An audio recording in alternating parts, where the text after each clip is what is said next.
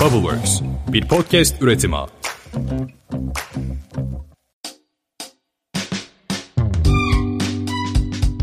Merhabalar, Podcast Boş İşler'in 46. bölümüne hoş geldiniz.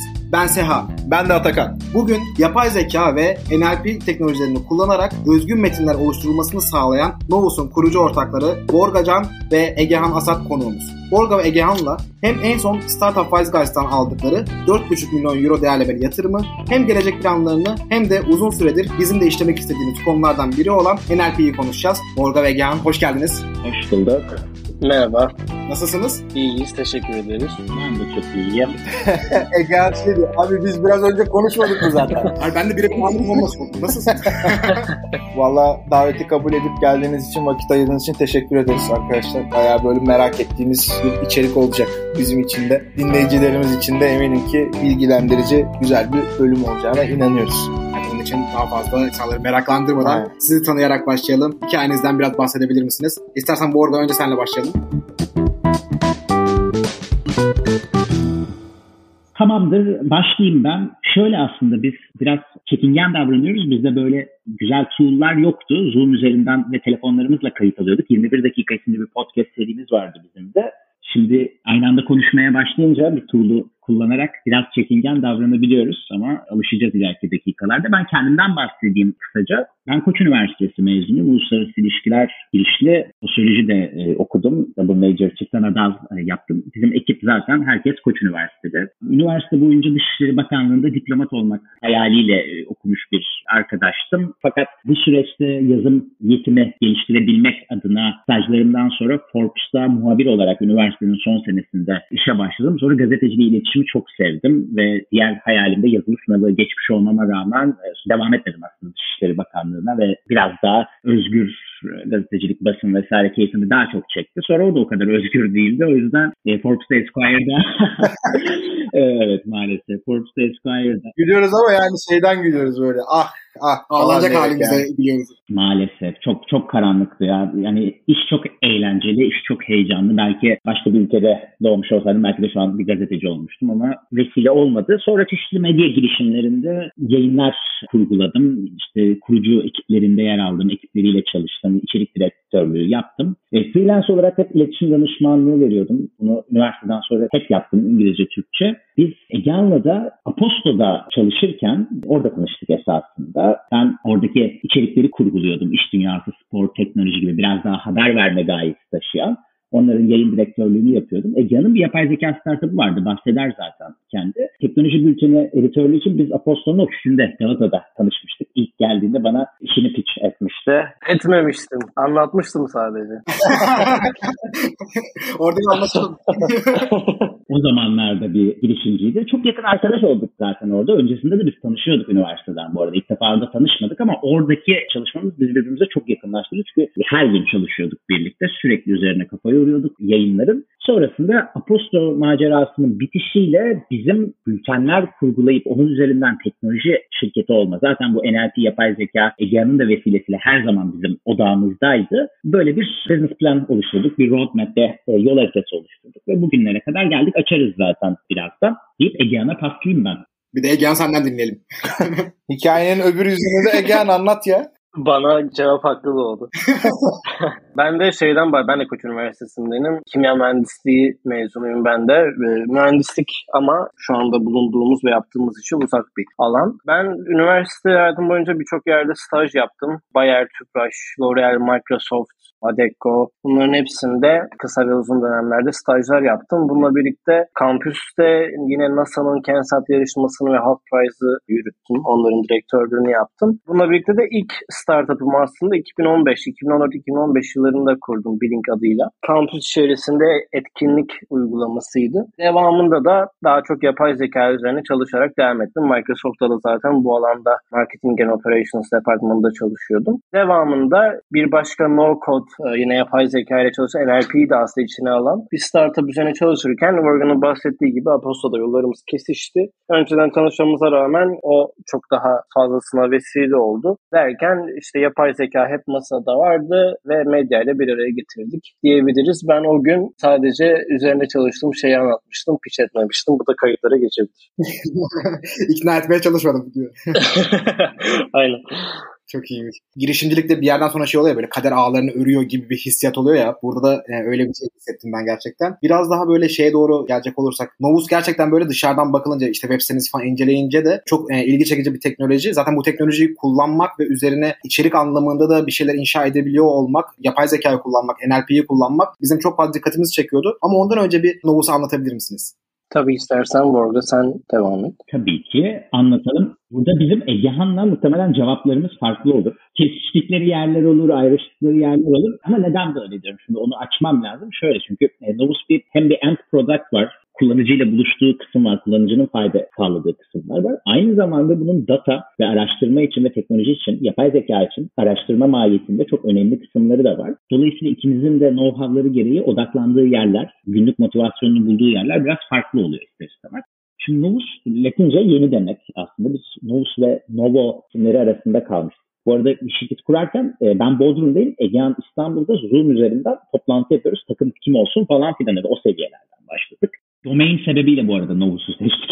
Çünkü beş harfli olması orada avantaj sağladı Novus'a. Ama sonrasında isim gerçekten bize çok oturdu. Hikayemizde yeni, eşi benzeri görülmemiş, yapılmamış demek aynı zamanda. Biz bile şu an yaptığımız noktada olacağımızı bilmiyorduk. İsim aslında bunu belki de çağırdı biraz. Kimin problemini çözüyor? İçerik üretimi tarafında biz şu an içerik üretimine odaklanıyoruz ilk etapta. Gittiğimiz yer, vizyonumuz tabii ki farklı da olsa içerik üretmek çok zahmetli bir şey yani. Günümüzde herkesin içerik üretmesi lazım. Startupların blog kurması lazım. Bizlerin hani muhtemelen sosyal medyalarında, podcast sayfalarında e, siz tabii iletişimcisiniz bu podcast'i yapıyorsunuz ama işte kobilerin, asıl işi içerik olmayan pek çok insanın içerik üretmesi gerekiyor. Ve bu otomasyonu yaratılabilecek bir süreç artık. Maalesef Türkiye'de bu pek bilinmiyor. Yeni yeni yaygınlaşıyor ama otomasyona alınabilecek bir süreç ve biz bunu aslında otomasyonu almak istedik ve yaratıcılık dediğimiz yani içeriği üreten kişinin ayıracağı sürenin artabilmesi için çaba harcadık. Bizim odaklandığımız nokta buydu. Neden? Çünkü biz de kendimiz içerik ürettik. Bu bültenlerle bunların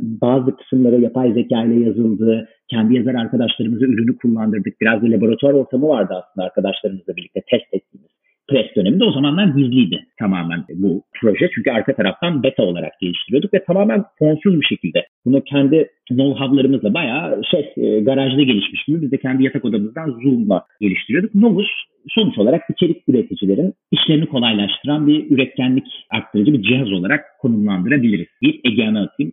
Yok gayet iyi anlattın Vorga içerik üretmek için yani herhangi bir medium'da hızlı içerik üretmek için kullanılabilen bir araç software as a service SaaS ve aynı zamanda productivity tool olarak da geçebiliyor. Çünkü gündelik hayattaki çoğu ne binmiş işleri ve yazı yazma süreçlerini kısaltabiliyoruz. Bununla birlikte daha açık uçlu yazılar üretmek, farklı amaçlarla yazılar üretmek, bunları çok rahatlıkla manipüle etmek ve yapay zekanın desteğini almak gibi dinamikleri var. Yani genel olarak bu şekilde tabii detaya girildikçe çok detaylanıyor. Şu anda biz e, kullanıcılara içerik üretmeleri veya herhangi bir amaçla yazı üretmeleri gerekiyorsa o alanda doğrudan sadece bir iki tıklamayla seçtikleri özellikler üzerinden verdikleri tek bir promptla da yani bir girdiyle cihazdan yani SaaS'tan bir çıktı almalarını ve bunu rahatlıkla kullanabilmelerini sağlıyoruz. Tabii aynı zamanda arka tarafta birçok kompleks süreç devam ederek ilerliyor. Onları da daha detaylarına inebiliriz. NLP teknolojisi olarak biz bahsediyoruz ya işte doğal dil işleme ile alakalı. Bunu insanlar bilmiyor olabilir. Detayını da bir tık bilmiyor olabilirler. Biraz orayı açabilir miyiz ya? Yapay zeka ile birleştiği kısmı da merak ediyoruz biraz. NLP Natural Language Processing diye geçiyor. Aslında Alan Turing'e dayanıyor. E, ortaya çıkışı 1950'lerde. Bilirsiniz o 2. Dünya Savaşı'nda Enigma'yı çözdüğü bir makine var ve aynı zamanda bir şekilde yapay zekanın da kökeni olarak tanımlanıyor bu araştırma 2. Dünya Savaşı. Hatta filmi falan da var abi galiba onun değil mi? Evet evet aynen. The Imitation Game. Aynen. Benedict Cumberbatch'in canlandırdığı aynen. bir film var. Oradan ortaya çıkan aslında 1950'lerde de yavaş yavaş 1954 e, gibi aslında Georgetown Üniversitesi ile IBM'in de yavaş yavaş katkıda bulunmaya başladığı ve sürekli accelerate eden, ilerleyen bir süreç. Temel olarak aslında şu, yapay zekanın, e, yapay zeka dediğimiz olgu aslında birçok farklı alanda kullanılıyor. Prediction'lar, tahminler için kullanılıyor, analizler için kullanılıyor, bir şeyler üretmek için kullanılıyor. Yani bunlar herhangi bir yani resim de olabilir. Ama e, dil işleme süreci NLP'ye dahil oluyor ve aslında NLP'de temel metodoloji hep şu şekilde işliyor. Yapay zeka hali hazırdaki kelimeleri en uygun hangi şekilde tamamlayabilir ve hangi cümlelerle tamamlayabilir bunun üzerine çalışan bir modül ve metodoloji. Tabii bunun için de yapay zeka her zaman belli oranda data vermek gerekiyor her alanda. NLP alanında da günümüzdeki yeni örneklerden bir tabii ki OpenAI'nin GPT-3'ü. 8 trilyon parametre ile train edilmişti ilk launch edildiğinde. Şu an çok daha fazla parametre train edilmiş durumda. GPT-3'ü düşünecek olursak e, GPT-3'ün ana kaynağı, veri kaynağı Reddit ve tüm web'ti. Wikipedia gibi sayfalar dahil olmak üzere. Bunun üzerinden bir makine öğrenmesi gerçekleştirip arkasından oradaki yazılarla işte conversational yani konuşma metinleri, e, monologlar metinler veya bir konu hakkındaki yazılar gibi bunların nasıl ne şekilde tamamlanabildiği ve hangi kategorilerde nasıl ilerlediği gibi birçok farklı parametreyle train edilmiş bir modül. Günün sonunda NLP adı altında insanların verdiği yazıları tamamlayabiliyor veya e, daha fazla yazı yazabiliyor. Süper vallahi abi. Baya böyle tarihsel de bilgi verdin. Baya bir e, açıklayıcı olmuştur diye tahmin ediyorum. Burada müşterilere sunmuş olduğunuz hizmetlerde de içerik üretmek isteyen bir müşteriniz olabilir. E-ticaret sitesi olabilir. Hala hazırda yazılı içeriklerini yayınlamak isteyenler olabilir. Birçok kişi size geliyor olabilir. Burada biraz daha böyle e, iş kollarını açabilir misiniz? Yani müşteriler hangi alanlarda hizmet alıyorlar? Siz onlara neler sunuyorsunuz? Gibi biraz da bilgi verebilir misiniz? Biraz da müşteriler de kim aslında Aynen. değil mi? Yani abi bazen şöyle bir sıkıntı oluyor. Eminim siz de yaşıyorsunuzdur. Biz de bazen podcast işlerini anlatırken de yaşıyoruz. Biz çok hakimiz, anlaşılıyor zannediyoruz ama bazı şeyler anlaşılmıyor. O yüzden sohbetin bu kısmına bayağı bir önem veriyoruz ki her şey böyle açık net olsun. Sonrasında da daha rahat böyle dinleyicilerimizin de anladığı bir akışla ilerleyebilelim. O yüzden burayı açmak önemli. E, çok makul tabii ki. Çünkü hani müşterilerimiz biraz da hani ürünün esasında nasıl kullanıldığını anlatması açısından çok önemli. Biz Türkiye'de başladığımızda pek çok medya kuruluşuyla partnerliklerle başladık. E, beta sürecinde datalarını verme karşılığında o zamanlar işte ürünü oksijeni açtık, marketing Türkiye'ye açtık, demarke'ye açtık. Sayıları o zamanlar 20-25'ti. Bugün 50'nin üzerinde İtalya'da, Boston'da, keza işte Estonya'da, Türkiye'de kuruluşlar var. Sonrasında bu beta süreçte çalıştığımız partnerlerimizi beta paying customer yani para ödeyen beta müşterileri statüsüne taşıdık. Bu da hani hala ürünün belli eksiklikleri olmasına rağmen artık fully functioning tamamen fonksiyonel ve günlük operasyonlarında kullanabilecekleri bir ürün haline geldi. 8 Haziran itibariyle de biz artık son UI'mizi, UX'imizi implement ettikten sonra versiyon 1'imizi rahatlıkla çıktıktan sonra tamamen satış bağlamında halka arz olduk. Peki hangi müşteriler burada faydalanıyor içerik üretirken? Şimdi medya inisiyatif yani gazeteciler, dergiciler, medya yayıncıları var. Bunlar genel olarak içerik üretirken bizim önerme metodumuzu veya makale yaratma template'larımızı kullanarak içerik üretiyorlar. Ama ajanslar mesela, PR ajansları e, çok kullanıyor. Bunların işte e, B2Press var. E, B2Press'le işte çalışmaya yakın zamanda başlayacağız. Keza Natus, Natus'la çalışıyoruz. Bu kuruluşlar ise basın bültenleri, blog yazıları. Freelance çok güçlü bir taraf. Freelance zaten SEO blog dediğimiz şey şu an herhalde Medium'a girdiğimizde 2022'de nasıl en çok para kazanırım, nasıl aylık 3000 dolar gelir yaratırım Aynen. tarzındaki blogların ana konusu olan SEO blog yazar dostlarımız. E, onlar bizim unique customerlarımız. Bunların da sayısı 300'ün üzerinde freelance çalıştığımız sayı arkadaşlar. Genellikle blog, basın bültenleri, pazarlama departmanları briefing için, e-posta yazımı için kullanabiliyor. Ama bütün bu use case'lerin dışında bizim hani ana odağımızın ilk etapta dışında olan use case'lerin dışında enteresan use case'ler de var. Mesela öğrencilerle ilgili çok yakın bir arkadaşımızın yanın daha da yakın hatta e, Melisa isimli bir arkadaşımızın ilk hikayesiyle başlayan sonrasında pek çok öğrenciye açılan ve bizim öğrenci çılımı içinde konumlandırdığımız bir noktaya kadar ilerleyen ikinci bir hedef kitlemiz daha var. O kısımda Egem anlatsın. Ben de abi tam öğrenciler ne için nasıl tezlerde vesaire de mi kullanıyor diye soracaktım. Yok hayır değil değil. Asla asla O- öyle öyle bir şey. Olur olur mu öyle şey ya? Doğru değil. ya o, konuda aslında bayağı da hassasız yani çünkü um, ekibimizde işte MIT'den, Oxford'dan yukarı çalışan bir sürü akademik kökenli insan var. O yüzden ticarizme karşı çok hassasız. Dolayısıyla öğrencilere yaptığımız açılımlarda da ve oradaki planlarımızda da kesinlikle hani ödev ve sınav yapı yapılır bununla gibisinden bir açıyla yaklaşmıyorum sana. Zaten öyle bir use case'in de çok olgunlaştığını söyleyemeyiz genel olarak NLP anlamında. Fakat şu var, bizim şimdiye kadarki Morgan'ın bahsettiği gibi arkadaşlarımızdan ve öğrenci olup da kullananlardan aldığımız feedbacklerde genel olarak aslında yazı yazma süreçlerinin hızlandığı ve aslında bilmedikleri konuları öğrendikleri bir süreç oluştu. Bunun sebebi de şu, biz bir yazı generate ederken yapay zeka aynı zamanda fact check adını verdiğimiz bilgileri güncel halini yani AI'ın ürettiği bilginin güncel halini ve aynı zamanda webde ulaşılabilir o halde olanları da bir araya getirip anında kullanıcıya veriyoruz. Bu da araştırma süreçlerinde ciddi bir zamandan kazanç yaratıyor. Dolayısıyla öğrenciler de özellikle bir yazı yazarken bizim ürünümüzü kullanmaya başladığında daha çok hani intro kısmını yazmayayım onu AI'de yazsam olur mu gibisinden yaklaştıkları bir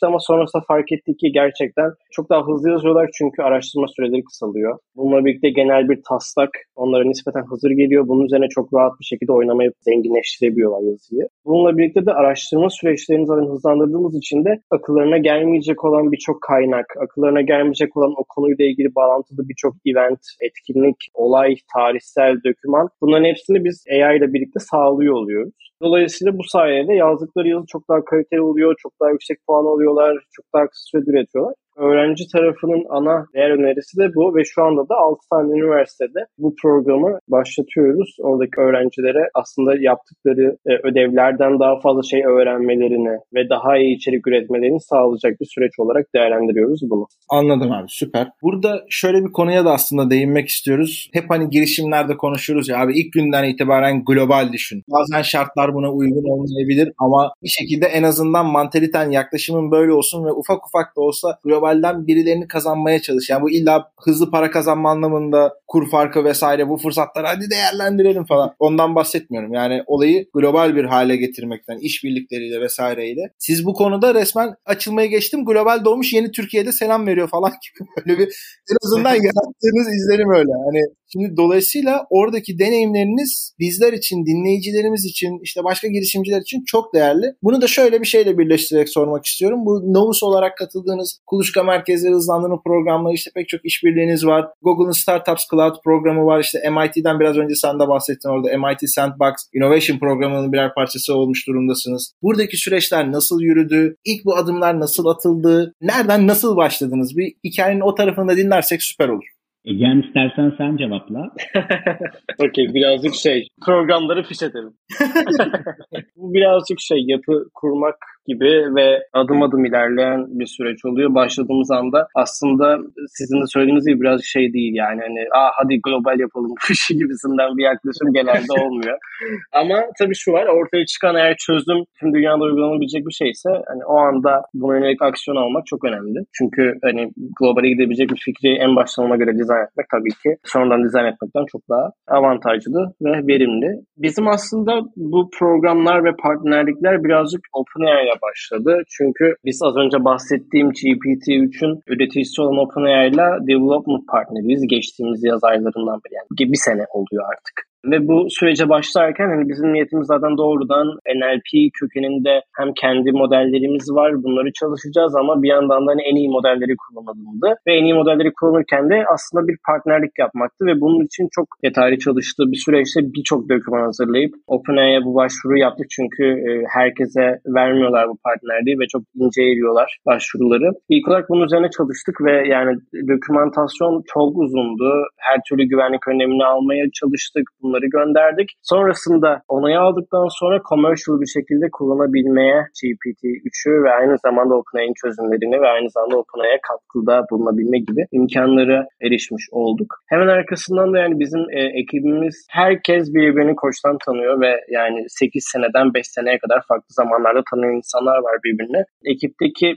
yani MIT'de olanlar, Oxford'da olanlar demiştim. Orada MIT kısmında zaten yani bizim NLP kısmında da çok yüksek know-how'ımız var. Daron Cemaloğlu'da çalışan Ahmet, bir başka founding ekipteki arkadaşımız kendisi yine MIT'de PhD yapıyor. Kendisiyle birlikte MIT'nin kendi onunla başvuru sürecimiz başladı ve yani fikrimiz farklı açılardan unik olduğu için çünkü biz jenerik içerik üretmekten ziyade daha açık uçlu ve güncel yapay zeka üretimi gibi çok radikal bir e, açıdan yaklaşıyoruz aslında olaya. Bununla birlikte MIT'nin dikkatini çekebildik aslında başvuru sürecinde hem fikirle hem ekiple. Ve o süreçte de yine birçok dokümantasyon, birçok işte sunumlara hazırlanmak, MIT'ye layık olmak gibi çok detaylı süreçleri atlattık ve orada da kabul aldıktan sonra aslında böyle birazcık şey gibi hani oyunlardaki gibi badge'leri aldıktan sonra diğer badge'ler için savaşabiliyorsunuz aslında.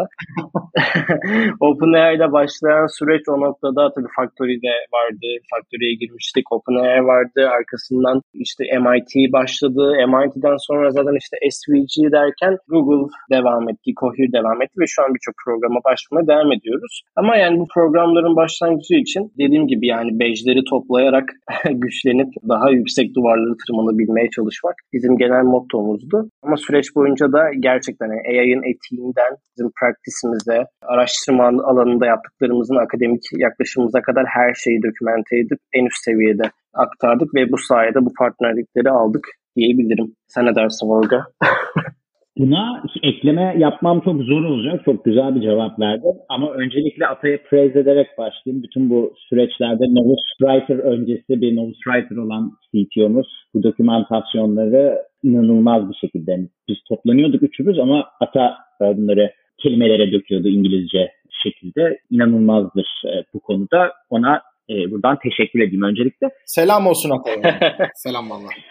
Buna e, ek olarak e, Ege'nin sona doğru söylediği şeyi biraz açmak istiyorum. Yani biz böyle üniversitede 8 ders seçen böyle maymun iştahlı e, öğrenci gibi hani e, bir şekilde karşılıklı fayda sağlayabileceğimiz bütün programlara başvuran bir ekibiz ve hiçbir zaman hani biz OpenAI'ye de girsek, şeye de girsek her türlü hani program yani davetine icabet ederiz. Kendimiz varsa başvururuz çünkü şeye inanırız yani orada bir opportunity bizim için ve karşımızdaki kurum veya kişi için e, olabilir. Tanışmak ve bu network'ü sağlamak ama network sıkıcı ve şey anlamıyla değil ama insanlarla tanışmak ve bize fayda sağlamak. MIT case'inde ise zaten bizim e, takımımızdaki arkadaşlarımız Ege'nin de söylediği gibi MIT'deydi ve biz yine Ege'nin dediği gibi layık olmak için çok çalıştık. Yani o level'a geldikten sonra startup her seferinde bir seviye daha atladı isim olarak bir seviye atladı. Ama biz o isme layık olabilmek için kendimizden çok fazla ödün verip çok daha fazla çalışmamız ve kendimizi de geliştirmemiz. Bu süreçte çok geliştik. İster istemez geliştik. Çünkü hani zorundaydık sürekli bir hani startup sistemini bilirsiniz. Bazen çok stresli, bazen çok mutlu. Ama ups and downs'u çok e, yüksek yani frekansı yüksektir. Bir sabah uyanırsın ben ne yapıyorum diyorsun. Bir sabah uyanıyorsun of iyi ki buradayım diyorsun falan. Böyle bir projesi var işin. Yani. Gitgide buna insan alışıyor. Bir kas geliştiriyor. Fakat Startup Wise Guys ve MIT dönemi hani e, şöyle ki biz ikisini aynı anda başladık aslında aşağı yukarı ve Startup Wise Guys Estonya İstanbul saat dilimi aynıydı. MIT değildi ve bizim kendi işlerimiz de vardı. Dolayısıyla accelerator programlarını tahmin ediyorsunuzdur. Yani sabahtan e, akşama kadar Startup Wise Guys, akşamdan diğer sabaha kadar MIT, arada kendi işlerimiz. Biz bir ara 24 saat çalışıyorduk. O arada da ilk ayında Egehan'a ayrı bir teşekkür etmem gerekir. Çünkü ben Mart ayında programların başladığı ilk ayda erteleyemediğim bir askerliğe gitmiştim. Ve, e, Egehan tam anlamıyla 24 saat çalışmak zorunda kalmıştı. Döndüğümde bir robota benziyordu ama Nose Rider için bu da çok şeydi. Burada bu konuda Seha'nın da bir iki kelamı olur diye düşünüyorum. Ben de Şubat ayında gitmek zorunda kaldım çünkü askerliğe. Hmm. Tam da Bubbleworks'ün kuruluşuyla ilgili imza falan gerekiyor atamadık yani ama e, dönünce hemen hallettik ama işler de başladı o arada. Seha da tek kalmıştı. Zaten Seha'yı tanıyanlar bilir. Hani saçı çok gür bir arkadaşımız. İyice artmıştı diyelim güllü. Hani hadi kibarca öyle bir ufak evet. nazire. Egehan seni çok iyi anlıyorum valla. Askere ortak göndermek hakikaten zor yani. Evet evet ama şey işte kutsal görev falan ve her daim yaparız. Süper abi vallahi ya. Bölüm öncesinde de başlamadan önce de konuştuğumuz bir işin faktörü tarafı vardı. Biraz önce Egehan da adına geçildi. Çok küçük bir orayı da bir açabilirsek süper olur. Bir de Vorga şeyi soracağım. Gerçi Egehan götürmüş yanlış adrese sordum şeyde de. Startup Wise Guys tarafında doğrudan Estonya'daki sürecin içerisinde ve offline bir katılımla mı götürdünüz yoksa online bir yapımı vardı? İşte Türkiye'de de bilmeyen arkadaşlar için Günce Önür var. Ee, o da yoğun bir şekilde burada bir efor sarf ediyor. Adını da geçirmiş olalım. Nasıl da abi oradaki süreç? Bu iki konuyu da ufak bir açarsak süper olur. Şöyle ben açayım o tarafı. Geçenlerde Egehan'la bir konu üzerine tartışma yaşadık. Sen başvurdun Startup Wise hayır ben başvurdum diye. Ben kendim başvurduğumu sanıyordum ama e, mesajlardan baktım Egehan başvurmuş. Böyle de bir VC var diye WhatsApp grubundan. O yüzden podcast yayınında Egehan'dan özür dileyerek başlayayım. Teşekkür ederim kardeşim. bu, bu iyice, iyice Flash TV yayına dönmeye başladı. İtiraflar. Abi keşke paravanımız olsa sesli olarak da böyle onu açabiliyor olsak.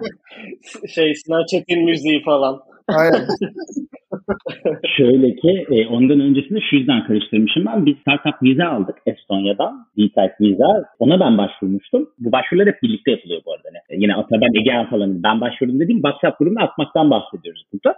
Startup Wise Guys tarafında online bir süreç başladı. 5 aşamalı bir süreçti. 150'nin üzerinde startup vardı. İlk toplantılarımızı Günce'yle yapmıştık. E, Günce zaten şu an canımız kanımız. Paris'te de görüştük. Gerçekten Türkiye'den startup arayışı çok fazla. Konuşmacıydı da bizim Paris'te katıldığımız etkinlikte. Türkiye'den de bunu dinleyen bütün startuplar kendilerini pre olarak konumlandırıyorlarsa Startup Wise Guys'a ve Günce'ye başvurabilirler. Bunu zaten sık sık söylüyor kendi de. Ve yatırım yapmayı, düzenli olarak yatırım yapmayı seven bir accelerator. Ama gerçekten orası çok zorlu bir süreç, zorlu bir e, rekabet var. Bizim de açıkçası ilk deneyimlerimizden biriydi böyle bir 5 aşamalı, 6 aşamalı accelerator deneyimi olarak. Başka deneyimlerimiz olmuştu ama genellikle VC'lerde böyle one to one görüşmeler, Zoom görüşmeleri şeklinde gider. Burada hani sunum yapıyoruz, sunum geçiyor, teknoloji etabı var, işte kodlar açılıyor falan böyle hani her aşamada aa tamam bitti dedik, 5 aşama geçtik, şimdi sizi finale alıyoruz falan. hani bitmişti hani 5 aşamaydı, ha yok yok hepsini bir daha tekrar etmeyeceksiniz. Türkiye'deki aşamalar bitti. Günce aa tamam artık tamam hani Estonya'dasınız falan tarzında dedi. Biz meğersem Estonya'daki aşamalara geçmişiz. Ekipçe böyle bir hafif şeyiz hani buruk böyle Allah Allah ya ne yapacağız. Ama e, sonrasında bu aşamalardan alnımızın akıyla çıktık. Öldük öldük dirildik. En nihayetinde Estonya'daydık.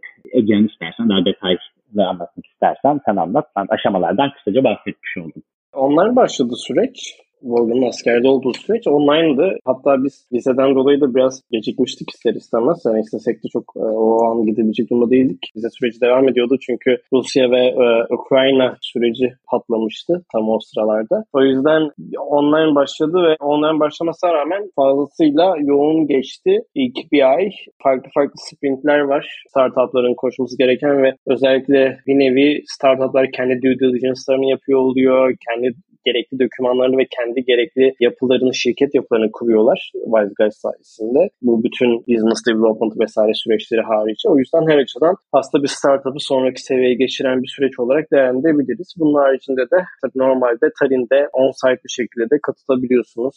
Wise Guys'ın ofisi herkese açık oluyor o süreçte. Hatta biz de işte geçtiğimiz haftalarda iki hafta boyunca kimi zaman ofiste kaldık, kimi zaman ofiste 20 saat geçirdik, çalıştık. Gayet güzel bir ortamı vardı oldu. Genel olarak o şekilde aktarabilirim yani farklı sprintlerle sizi hazır hale getiriyorlar. Bir ekleme yapmak istiyorum. Bir de bir daha bizi övmek istiyorum aslında burada. Ama ekleme asıl olarak. CEO'su Startup Wise Guys'ın Cristobal ve kurucularından biri Cristobal Alonso. Çok temiz kalpli ve inanılmaz canavar gibi bir businessman şöyle bir durum var. Biz teklif şimdi negotiation süreçleri de oluyor. Yani kabul edildik. Kabul edildikten sonra karşılıklı pazarlıklar dönüyor. Ve tahmin ediyorum çünkü herkesin public değil şu an ama bildiğim kadarıyla SaaS badge'inde içinde bulunduğumuz badge'de en yüksek değerlemeye sahip startup biziz. Başka startuplar da var. Bir de DriveX var sevgili Estonyalı arkadaşlarımızın startup'ı. Ama onlar pre-seed değil. Onlar e, biraz daha seed seviyesi. Yani şeyler ne demek? Şöyle söyleyeyim. Altı ülkede operasyon yapan bir e, yeni nesil sigorta şirketi gibi çalışıyorlar ve ciddi bir MRR'ları var. Çok severiz onları da.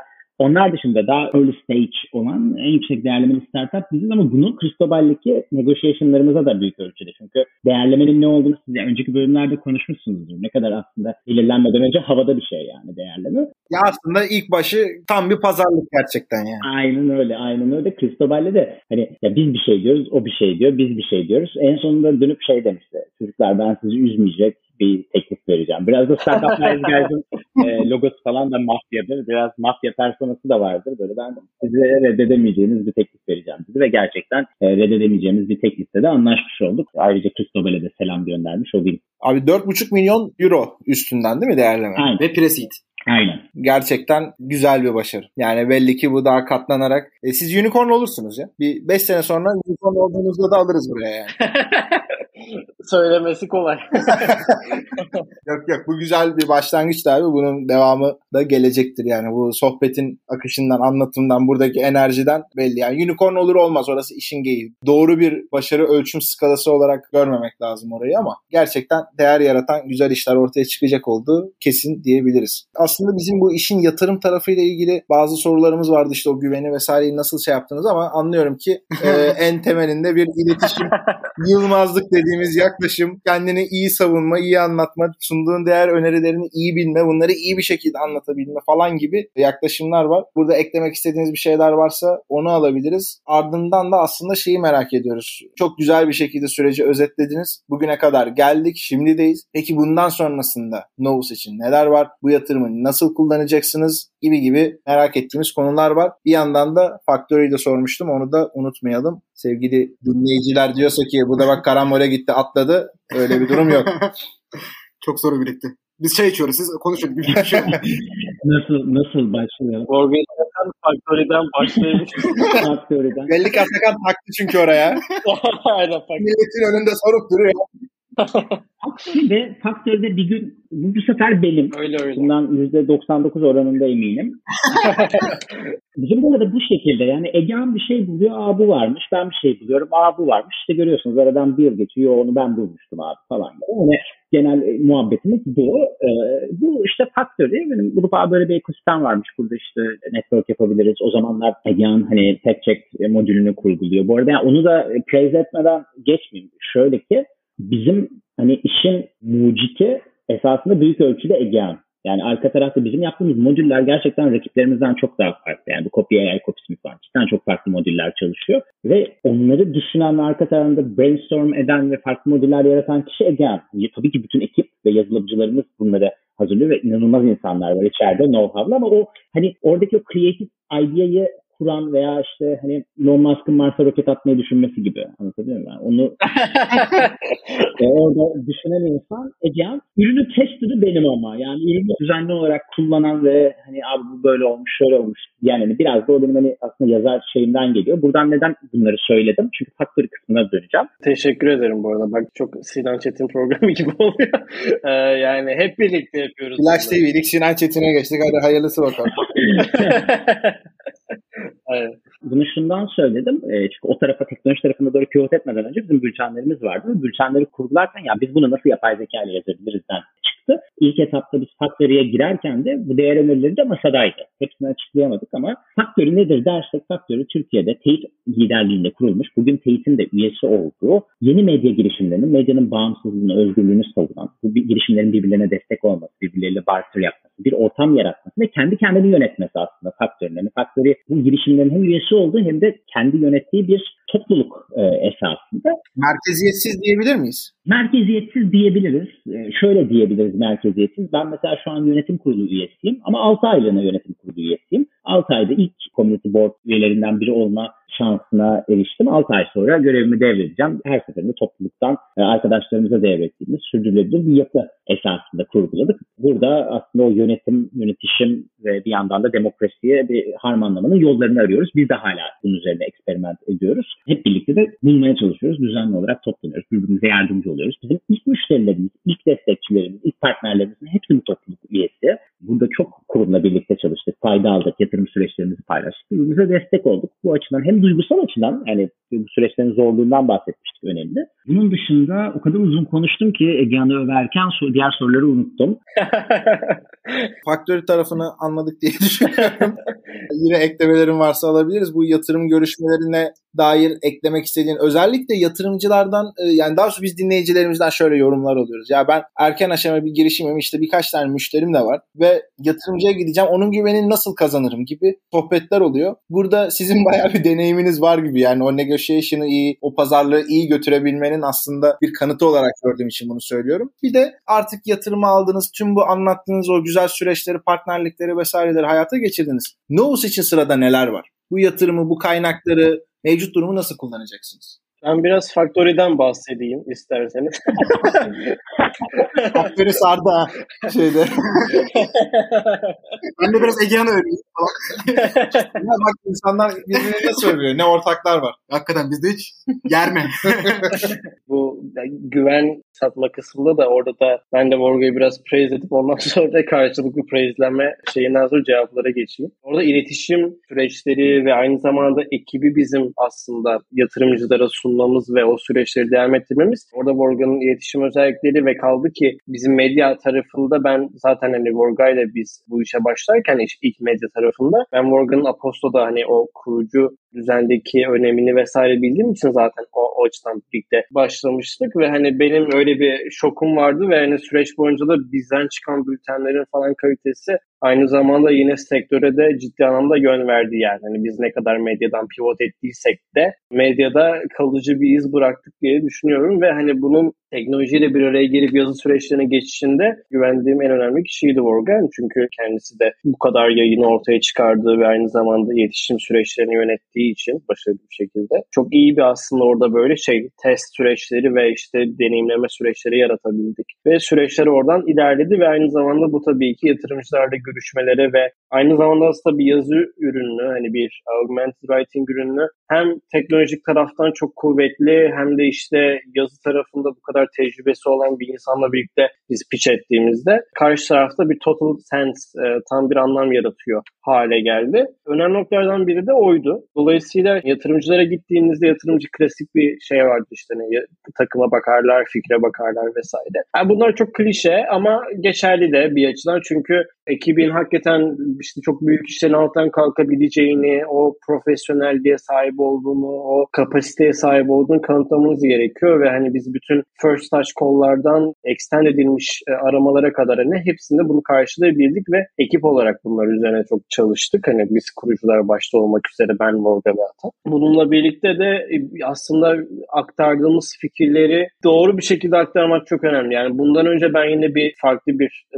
workshop gibi bir şeyde görev almıştım benim daha önce parçası olduğum kurumlardan birinde. Çok basit. Hani herhangi bir fikri bulup onu insanlara sunmak veya biz bunu yapacağız demek çok basit ama neden yapmak istediğinizi ve neden farklı yapabileceğinizi anlatmak ve farklı noktaları iyi bir şekilde aktarmak çok önemli. Orada cidden özellikle hani ben Vorga ve Atay'ı yani ekstradan praise etmek istiyorum çünkü hani orada çok fazla yazı işi var günün sonunda ve o bütün yazı işleri aslında hani Atan'ın işte dokümantasyonu, Vorgan'ın işte yazıları falan ve ile iletişim PR'ı onun üzerinden gidiyordu. Dolayısıyla hani o taraflarda çok iyi bir şekilde aslında o güveni kazandık diyebilirim. Arkasından da tabii ürünü ve işte bu partnerlikleri gösterdiğinizde aslında böyle işte o yine oyuna dönüyoruz. Beşleri toplayıp insanlara bak bu da var bu da var diyor dediğinizde birazcık daha ikna edici hale geliyorsunuz. Sonra da ürünle beraber hani ürün gerçekten iyiyse zaten bunların hepsiyle beraber çok iyi bir anlam ifade eder hale geliyor.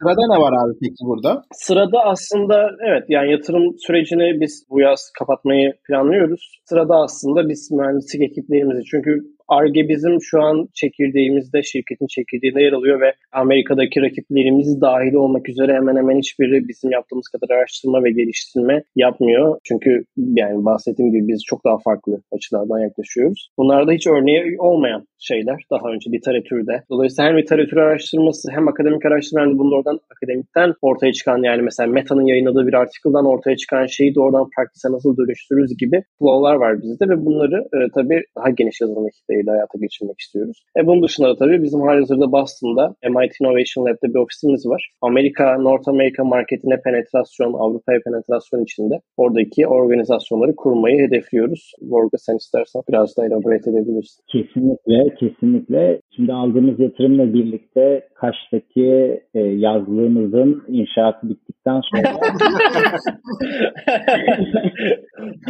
yok yok. Orayı kiraya vereceğiz tabii. Orayı keseriz herhalde. Yalıkavak Marina'dan abi bir tekne kiraladım. Bir tane katamaran. Bunların return'ü çok iyi bu arada falan diye.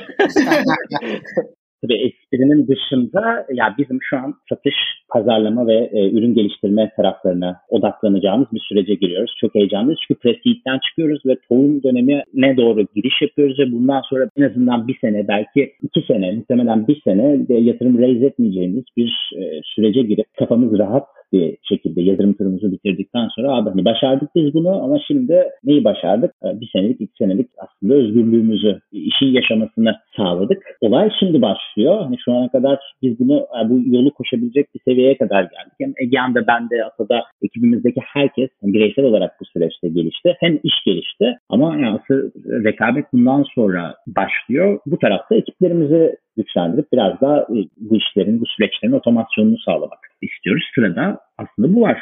Anladım abi. Süper. Aslında çok yoğun bir şekilde koştunuz koştunuz. Şimdi artık daha çok koşmak gibi bir süreç bekliyor ama biraz da kafanın dediğin gibi rahat olduğu bir dönem. Bazen işte girişimcilerle ilgili şey olabiliyor. Böyle ilk defa bu alana yeni giriş yapan kurum içi girişimcilerde veya işte dışarıdaki girişimcilerde de abi oh be yatırımı aldı rahat ya diyorum ki o adam şimdi artık hayatında neler var biliyor musun sen? Yani ne yönetim kurulu toplantılarına girmeye başlıyor. Ondan sonra ne gibi runway hesaplarına girmeye başlıyor vesaire bir sürü bir sürü değişken durumlar var. O yüzden kolaylıklar diliyorum. Ama dediğim gibi biraz önceki o enerjiden dolayı da bu işin anlattığınız her şeyden yola çıkarak çok daha iyi bir şekilde koşacağına inanıyoruz. Yavaş yavaş da bölümün sonuna geliyoruz. Ama kapatmadan önce abi bizim böyle bir klasikleşmiş bir üç tane sorumuz var. Seha istersen ben bir ilkini bir sorayım. Tamamdır. Severim biraz böyle hikaye anlatmayı da dinlemeyi de severim. İkiniz de işte belli bir süreden beri girişimcilik dünyasındasınız ve çok farklı çevrelerde de bulunma deneyiminiz olmuş. Eminim ki acı tatlı böyle bir sürü deneyiminiz vardır. Bizim de Seha zaman zaman işte aynı evde olduğumuz için mutfakta otururken ya şöyle bir şey yaşamıştık ne biçim bir olaydı ya o falan dediğimiz, güldüğümüz, sinirlendiğimiz şeyler oluyordu. Halen daha da sık sık oluyor. Sizde de böyle bir, bir şey mutlaka vardır da paylaşmak isterseniz böyle bir minik bir hikaye alırsak süper olur.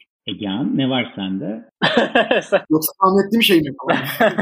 Aynen öyle gibi sordum. Bende aslında şey ya Blink hikayesi var bir tane. Blink döneminden. 2014 15'ten. Bende o var. Sende ne var? Acısı tatlısı pek çok hikaye oldu ama en yakın Avrupa iş gezimizden yakınen bir anı olduğu için bende de e, bir VC'nin e, toplantıda yaptığı tatsız e, tatsız çıkış, e, çıkış mı diyeyim tatsız? Tatsız davranışı diyeyim birazdan. E, aç- bir, bir VC toplantımız vardı. Egehan'la e, VC toplantısına e, girdik. Gayet hani güzel giyinliyiz. Toplantı bu arada Zoom üzerinden. Hani güzel giyinli olmamızın çok da bir önemi yok konuda bilgisi yok ama beyefendi de çok e, düzgün giyinliydi. Tabii ki isim vermeyeceğim. Kurum ismi de vermeyeceğim ama büyük bir VC. Toplantı açıldıktan sonra merhaba dedikten sonra beyefendi çok gür bir sesle geğirdi. Ve sonrasında toplantıya devam etti. Biz Egehan'la yazışıyoruz zaten. Cidden oldu mu bu? Biraz önce bunu yaptım ya. Bu nasıl bir power play'di? Yani bu yakın zamanda olduğu için aslında komik bir anda. Onun dışında da pek çok şey yaşadık ama burada Egehan'a salayım. Ya şey benim e, Blink dönemi çünkü bunu eskiden de bir hikaye olduğu için çok anlatıyorum. Biz Blink'e başladığımızda Scorp da aynı anda başlamıştı. Scorp'u da biliyorsunuzdur. O dönem biz böyle rival durumu vardı ve hani şeydik işte Scorp çok uyduruk ya kim yapacak falan gibi. O dönem işte şey tabii. Da koştu galiba. Evet, evet Scorp'ta da herkes koştu. Evet evet Scorp'ta tamamen koştum aynen. Yani o dönem işte Scorp'ta da hatta işte 3 co-founder'dan bir tanesi de çok yakın arkadaşımız hatta şey işte Blink'e gelsen falan filan yapıyorduk böyle. Tabii de şu var o dönem çok ciddi bir furya vardı ve hani biz app yapıyoruz dediğimizde 250 kişilik bir ekip toplamıştık yani kod içerisinde ve hani çok dağlı toplardık yani 250 olunca daha tanıdık yani bu yeterli falan. Dolayısıyla öyle bir hype vardı ve Scorp'a biz hani bayağı kötülüyorduk ve işte her gün şeyle geçiyordu abi Scorp'un yaptığını kim kullanacak falan filan da. Ama işte kullanıcı karar veriyor. Ondan sonrasında Scorp tutmuştu ve e, güzel de bir aslında bir nevi exitimizi bir şey yaptılar. Ve şimdi ajans olarak devam ediyorlar. Biz e, o dönem tabii şey e, 6 ay sonunda durdurduk operasyonları. Birazcık revize edelim falan dedik. Komiği de arkasından bizim uygulamadan çok benzeri 5 tane uygulama çıktı. bir kısmını da ben konuşup doğrudan aktarım falan yapmıştım ama hani hiçbiri de business model e, kurmaya falan uğraşmamıştı. Öyle bir enteresan bir dönem olmuştu. Öyle güzel insightlar oldu ya hakikaten. ben de o zaman diğer sorumuza geçiş yapıyorum. Podcast Boşitler'de böyle sonlara geldiğimizde aslında sizin gibi böyle değerli insanlardan Boşitler'in takipçileri için böyle bir hobi, metodoloji, kitap, podcast, film gibi öneriler istiyoruz ama bu illa böyle girişimcilikle ilgili olacak diye de bir şey yok. Böyle başka alanlarda insanların gelişimi için de bir öneride bulunabilirseniz süper olur. Tabii bu alanda hiç girişimcilikle ilgili olmayacak. Bu arada genel olarak girişimcilikle ilgili içerikleri bazı değerli insanları tabii dışında bırakmak gerekir ama çok one on one seviyede içerik var ve biraz kişisel gelişime dönmüş durumda. O yüzden hani direkt girişimcilikle alakalı bir e, içerikten beslenmeye e, geri hayattaki her işte öyle bence bu arada. Hani birçok şeyden beslenmek gerekiyor. Ben de yakın zamanda e, önerdiğim şimdi çok büyük bir cümle olacak ama abi hayatımı değiştiren bir kitap gibi gerçekten de biraz öyle. Yani bakış açımı çok değiştirdi pek çok şeye. Robert Persig'in Zen ve Motosiklet Bakım Sanatı diye bir kitabı. Geçen Emel Engineer'imiz Taha'yla da e, konuşurken böyle kitap paslaşıyorduk. Ona söyledim abi kesin oku kesin oku diye. O da işte okuyacağım edeceğim dedi. Çok çok çok e, iyi bir kitaptır. E, genel olarak insanları biraz daha bizim Türkiye'de mühendis kafa, fen kafa diye nitelendirdiğimiz veya TM, TS kafa gibi nitelendirdiğimiz şeyleri realist ve romantik insan olarak spektruma e, oturtuyor ve herkesin işte sosyal zekası, IQ'su farklı oluyor. Çeşit çeşit renk renk insanız. Bunlara çok güzel bir bakış koyan bir roman aslında. Beni çok etkilemişti. Kitap olarak bunu önerebilirim. Yani film olarak da bizim evde yönetmen kız arkadaşım var benim. Hep sanat filmlerini izlerim. çok kaliteli filmler izlerim. Yani öyle böyle kaliteli filmler izlemem. Hani Kandır, e, Mobil'dir. Ama ben İtalyan sinemasına hayran oldum. Çok hani uzmanı olduğum için değil sayesinde tanıştım. Bertolucci, Sorrentino, işte Fellini gibi yönetmenlere bayılıyorum. Sorrentino'nun yeri çok ayrı. Grand Beauty diye bir film var. Benim favori filmim. Soundtracklerini de dinleyip sokakta deli gibi yürüyorum. Ara ara insanlar umarım rahatsız olmuyordur. Bu şekilde. Süper. Ege sende neler var? Şu an kitap okumuyorum falan diyorum. Olabilir bu arada. yo yo okuyorum ya. Olur mu ya öyle şey? Tabii ki okuyorum. Yazdırıyorum elime falan diye. Aynen öyle. Özetleri okuyorum. Malcolm Gladwell'i ben çok çok seviyorum. Çoğu romanında zaten. Çok bilinen romanları zaten var. Hani, ama ben Tipping Point'i tekrar tekrar okuduğum için onu birazcık öne çekmek isterim. Bir de Henry Kissinger'ın Diplomasi kitabı. Bunlar da böyle birazcık şey işte.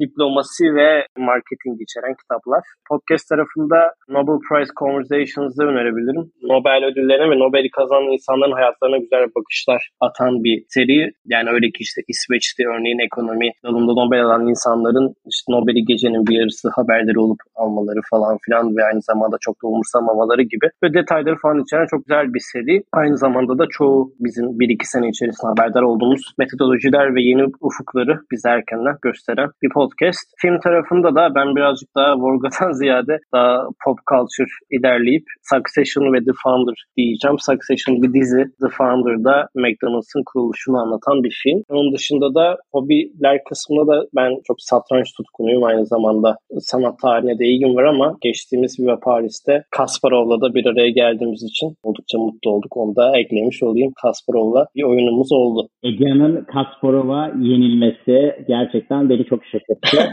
İyi bir satranç oyuncusu olduğunu hep bana söylemişti ama Kasparov'u bu kadar hızlı yenilmesine gerçekten beklemiyordum. Ama Kasparov da iyi oynuyormuş. Şimdi hakkını vermek lazım. iyi oyuncuymuş ya. Abi baya güzel bir deneyimmiş yalnız bu sonuncusu. Diğer bütün yorumlar için de teşekkür ederiz. Ağzınıza sağlık. Ama bu Kasparov'la oynadım demek. E, abi hemen bir selfie çekip atsaydın. Attın mı? Var var selfie'miz var tabii. Morgan, Morgan da var selfiesi. Abi bize göndersene onu çok merak ettik ya. Bize gönder de bölüm kapandı onu paylaşalım. Biz dörtlü fotoğrafımız var da boş ver onu. Morgan'ın da var. Böyle dörtlü koyup ikili Kasparov yapabiliriz.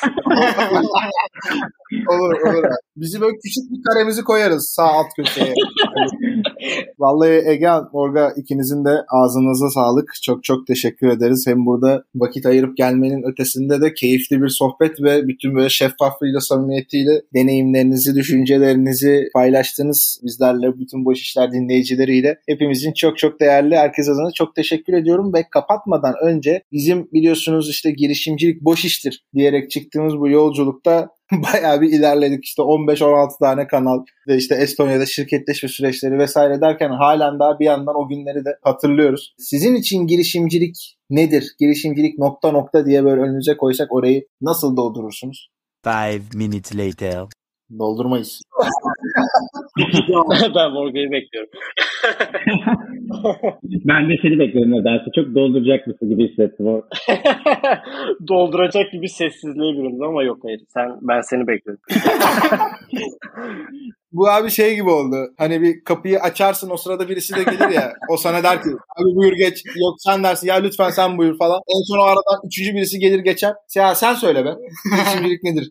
E, İngilizce söyleyeceğim söylersem ama hani girişimcilik şudur gibi olmayacak benimki. Onu söyleyeyim. Oradan bir şey çıkarmaya çalışırız abi. Morga sen de biliyorsun aslında ya ben bahsetmiştim sana Paris'teyken. Onu bu yayında söyleyemezsin. Bu yayın Türkiye'de Rütük şeyinde. Onu başka yayında söyleyemem. Abi bak burada sansür yasağı falan diyorlar. Durduk yere buralar bipli olmasın yani. Morga sen ne diyorsun şimdi? girişimcilik için sen söylemiyorsan. Ben bunun üzerine düşündüm. Sizin de temanız bu olduğu için düşünme fırsatı buldum. Biraz daha teknik ve çımılstan tanımla gelmek istedim. Bence girişimcilik toplum için üreterek bireysel e tabii yani dolayısıyla finansal özgürlüğünü aramanın bir yoludur bence. Bu tanım bana doğru geldi ve iyi hissettirdi deyip Egehan'a paslayabilirim. Okey ben Morgan'ın diğer şeyi söylememi istemediği için onu söylemeyip benim daha önce de aslında yine Morga'ya paylaştım kendi düşüncem olan bir sözü söyleyeceğim. Outlier olmak ve herkesten ayrı bir yolu seçmek startup çünkü herkes belli kurumsallar, memuriyet farklı şeyleri tercih ederken her şeyi böyle riske atıp bir hayalin peşinden koşmak sizi bir noktada outlier yapıyor. O yüzden outlier olmaktır diyebilirim. Tamamdır abi süper. Bu arada bölüm sonrasında bekliyorum şeyi. okey okey. ya şeyde paylaşmayalım. Bence sosyal de. medyada. Evet, evet sosyal Bölümde medya. olsun sosyal medyada paylaşmayalım. Benimkinin tamamen bir şaka olduğunu söylemeliyim bu arada. Ben oraya espri olsun. Yani küfürlü müfürlü de olanlar var aslında bizim Morga ile çok konuştuğumuz. Onlardan biri de olabilirdi gerçekten. Hani Morga şakalar söyledi ama onlardan biri de olabilirdi. Ben o tarz şeylerde hani bu, bunu söyleyelim ya falan diye çok tutturabiliyorum. Paris'teyken ya ben Arctic Monkeys'i çok seviyorum. Ve Arctic Monkeys'in ilk ortaya çıktıkları hit şarkı olan I Bet You Look Good on the Dance Floor şarkısının girişinde Alex Turner'ın her zaman söylediği bir söz var. Bu aynı zamanda Noel Gallagher'ın da Oasis grubunda söylediği sözlerden biri aslında. Don't the hype diye başlıyor. Don't believe the hype. Aksansız hali. Hype'a inanmayına başlıyor ve o sırada e, Arctic Monkeys yeni Beatles olarak tanıtılıyor ve işte çok ciddi bir beklenti var üzerine falan. Bununla başlamaları çok anlamlı ve gerçekten hype'a inanmayın sadece bizi dinleyin, müziği dinleyinle başladıkları bir tür. Startuplarda da ciddi bir hype ve hani insanların beklentileri çok farklı yerlere uçabiliyor. Don't believe the hype bizim Vorga'yla bu süreçte aslında çok hoşumuza giden benimsediğimiz sözlerden biri olmuştu. Onu söylemeyi düşünüyordum. Kesinlikle. Burada bu müziğe gireriz. Aa süper. Kesinlikle. Bu, bu arada müziğe girmeden şunu da söylemek istiyorum. Buradan seyircilere sesleniyorum. Eğer Arctic Monkeys konserine Ağustos ayında gitmeyecek biri varsa Egehan'a ulaşıp biletini satabilir. Çünkü Egehan'a bilet bulamadık. Lütfen. Ee, lütfen gitmeyecek olan arkadaşlar Egehan'a ulaşsın ve biletini satsın. Hadi bakalım boş işler dinleyicilere. Hadi sırtlan peşi. Evet süper. Tekrardan çok çok teşekkür ederiz samimi sohbet için. Biz teşekkür ederiz. Teşekkür ederiz. Çok sağ olun. Ağzınıza sağlık sevgili dinleyicilerimiz. Size de teşekkür ederiz buraya kadar eşlik ettiğiniz için. Sağ olun, var olun hepiniz diyoruz ve yavaş yavaş kapanışa geçiyoruz. Söz sende Seha. Evet ben de gerçekten çok teşekkür ediyorum. Hem çok komik hem çok bilgilendirici hem de böyle bizim girişimci dinleyicilerimiz için de böyle ilham olmuş bir bölüm olduğunu düşünüyorum. Gerçekten böyle işin gelenekselini yapıp ondan sonra teknolojisine evrilen işte founder product fit'i bu şekilde sağlayan girişimleri de çok böyle seviyoruz gerçekten. Resmen gülerken öğrendik diyebilir miyiz? Kesinlikle. Ve kapanışa doğru geçiyorum. Podcast Boş İşler'in 46. bölümünü dinlediniz. Bizi dinlediğiniz için çok teşekkür ederiz. Önümüzdeki bölümlerde görüşmek üzere. Kendinize iyi bakın. Ağzınıza sağlık tekrardan. Görüşmek üzere. Görüşmek üzere.